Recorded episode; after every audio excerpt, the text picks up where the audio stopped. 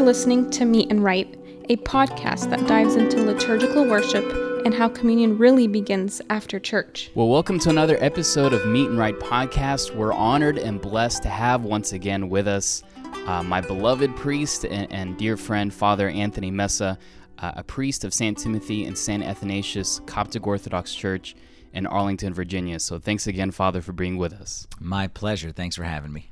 Well, we wanted to talk to you about weddings, everyone's favorite thing. Yes. We always look at weddings as, you know, just party time, time to dress up, have some good food, and see friends and and all that stuff. And, and we just kind of we look at the, the the service part kind of being in the way of the reception. But we wanted to talk about how the wedding itself is a type of liturgy. So that's my first question for you, Father. How is a wedding a liturgy? That's a that's a great question, Michael, and you're you're talking about a subject here that's really near and dear to my heart because one of the things that you know, as a priest, obviously I I attend a lot of weddings, and nothing um, you know disturbs me more than when I see people making light of a wedding as if, like you said, it's just a, a show or a formality to get to the fun part, which is the reception. Uh, a wedding is a sacrament, um, and we treat it as such. It's a sacrament in the same way that baptism is a sacrament, or chrismation, or confession, sacred events. And of course, um, as many um, people know, is that the, the sacrament of, of matrimony, the wedding, used to take place actually in the divine liturgy um, and be sealed with the sacrament of the Eucharist. So it's a solemn moment and what I always tell couples beforehand, I say, you're going to have communion many times, you're going to have confession many times, but you're only going to get married this one time, uh, hopefully. Um, um, so uh, this is really a, a, a, it's it's in that way it's like baptism. It's it's a sacred moment in which someone entered into the church a certain way and is transformed by the grace of God uh, by the, the descending of the Holy Spirit is transformed and participates in the life of Christ through a sacramental act. Same way baptism, you came in, you didn't leave the way you came. Marriage is the same way, and it's it's a it's kind of those one time it's a one time thing that I I I wish more people were um, would understand that and, and hold it in reverence. Okay, Father, you're mentioning that the wedding is, is just like a sacrament, just like baptism and chrismation and, and the other holy mysteries of the church but explain how how is a wedding like we kind of don't classify it as the rest. How is it a sacrament like the rest? So a, a wedding, if we if we go to like the biblical foundation of of the wedding, um, the, the passage that's always spoken about in the wedding ceremony is the passage from John chapter 2, the wedding of Cana at Galilee, which, as you know, is the first miracle that our Lord Jesus Christ performed on this earth when he transformed the water into wine. And in the wedding prayers, we'll mention the wedding of Cana of Galilee a lot. And we'll say, O God, who transformed water into wine by your divine power at the wedding of Cana of Galilee, transform this couple. Okay, make them into one. Transform things uh, that are uh, means of division into a means of blessing for this couple. So there's a lot of imagery there of the wedding of Cana. What's the wedding of Cana of Galilee? It's you came in to this this ceremony and they had water okay and because they, they, ran out of wine. So what jesus did is he took something and made something else out of it. He took water and made it into wine. And that's exactly what's happening i believe. That's a good picture of, of our wedding ceremony where jesus is taking one person one man one woman and he's making them into something which didn't exist a minute ago. All right? It, it's it's it's a new creation in the sense that a boy walks down the aisle, a girl walks down the aisle, but who walks back down is not a boy and a girl individually, but a union of man, woman, and God. Okay, a sort of new trinity being formed in the sense of you have three persons, okay, one being God, he's the head, the husband, okay, some um, some would, liken him to Christ in in the marriage and then um, the wife, and someone liken her to like the Holy Spirit in the marriage. Obviously, not literally, but I'm, I mean, you know, symbolically.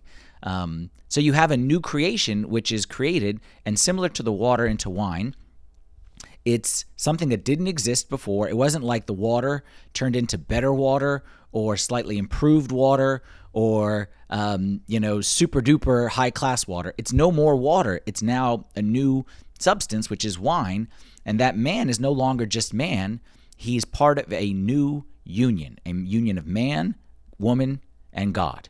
Okay, so to me, that's what a sacrament uh, is. It's sacrament is we bring water, okay, we pray over it, and that water becomes remission of sins. Okay, in baptism, we bring uh, bread in Eucharist, and we pray over it, and then something happens to that bread. It's no more bread. It's now body and blood of Christ.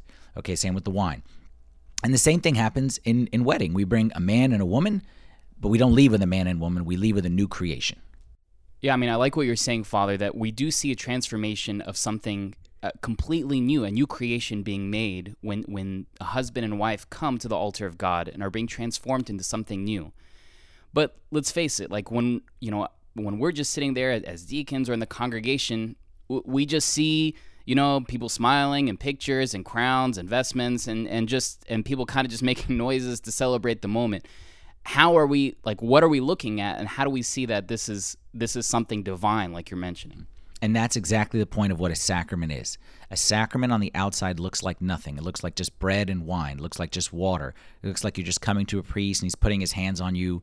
It just looks like nothing from the outside. But that's the whole idea of a mystery is that something invisible is taking place through something visible. So what's happening in in a wedding? You know that the official title of a wedding, the more appropriate name is a crowning ceremony. Okay, we call it a wedding, but but like the technical title would be a crowning. And the reason why it's a crowning is like if you think about the idea of crowning, you know, forget about a wedding for a second. Who when when, when you hear that someone was crowned, all right? Crowning is it means something royal, something majestic, something um, you know highly distinguished and, and, and, and a great honor. You think of a king and a queen. Yeah. And and when you hear that that we're having a crowning ceremony, who is being crowned is the bride and the groom. Okay, man and woman are being crowned. Who is crowning them? Okay, if you think about it, I, as a priest, don't have the ability to crown anyone because I'm not anyone special, and neither are you. But God, who is the king, is the one who has the ability to crown. Like only a king can crown someone or a queen. A, a, a peasant, a servant cannot crown anyone. So the king himself, through the priest, is crowning man and crowning woman. So what that shows us is that in God's, um, from God's perspective, a wedding is is is something to like, you know, hold hold your horses right here. Like this is something special going on. It's almost as if all of heaven is rejoicing at this great celebration where God, the King, now bestows uh, a crown upon a young man and a young woman, and that crown is the crown of marriage. Okay, so often we we think of marriage as just you know, again, like you said, it's just a party, it's just a celebration. No, it's something sacred given for the salvation of our souls. All the sacraments, all the mysteries are for the salvation of our souls, and the and the the crowning ceremony, marriage, is the same way. So the way I like to tell couples about it is you're going to walk down this aisle, and from the beginning, okay, you're going to see a royal, majestic kind of imagery. You're going to hear the hymn of O King of Peace. You're going to be brought in a procession, a royal procession, with your father and your mother and the deacons representing the angels. And you know, there's going to be a little boy carrying a ring and a little girl carrying flowers, and it's something royal. And then we're going to dress you up, you know, with the the the, the robes, the, the priestly vestments, and we're going to put a crown on your head. We're going to anoint you as they would anoint kings in the Old Testament. All right, and then we're going to sing all these majestic and royal hymns, and it's you're being crowned today with something that is heavenly, which we'll never, ever, ever see. Um, and that's um, that that's that's why it's a mystery. It's something seen. I'm sorry, something unseen through something seen. And that's why we see like the church giving, you know, we see this visual expression through the crowns and through the vestments and the and and the gold and everything like that to express how this is not just you know a regular celebration or just a party, but this is a divine interaction or intersection of God and man, combining the husband and wife into one. Absolutely. I, I wish more people would reverence the wedding, both those getting married as well as those in attendance, to see that there is no less sanctity in a marriage than there is in a baptism or in the Eucharist or in any other of the mysteries of the church. It's something, it's a divine celebration. And if you think about it, okay, I go back to the, the, the very beginning of Scripture. The first gift that God gave to Adam was marriage. You know, when when God created the the the world and the sea and the stars and and and and and and then Adam was incomplete. So God said, "Okay, let me give you the crown of all the gifts, and he made him helpmate. Okay, and he gave Adam to Eve and Eve to Adam. The first gift God gave man was the gift of, of marriage, and everything was very good when that happened. And if you look at the end of the, the, the Bible as well, it also talks about a wedding.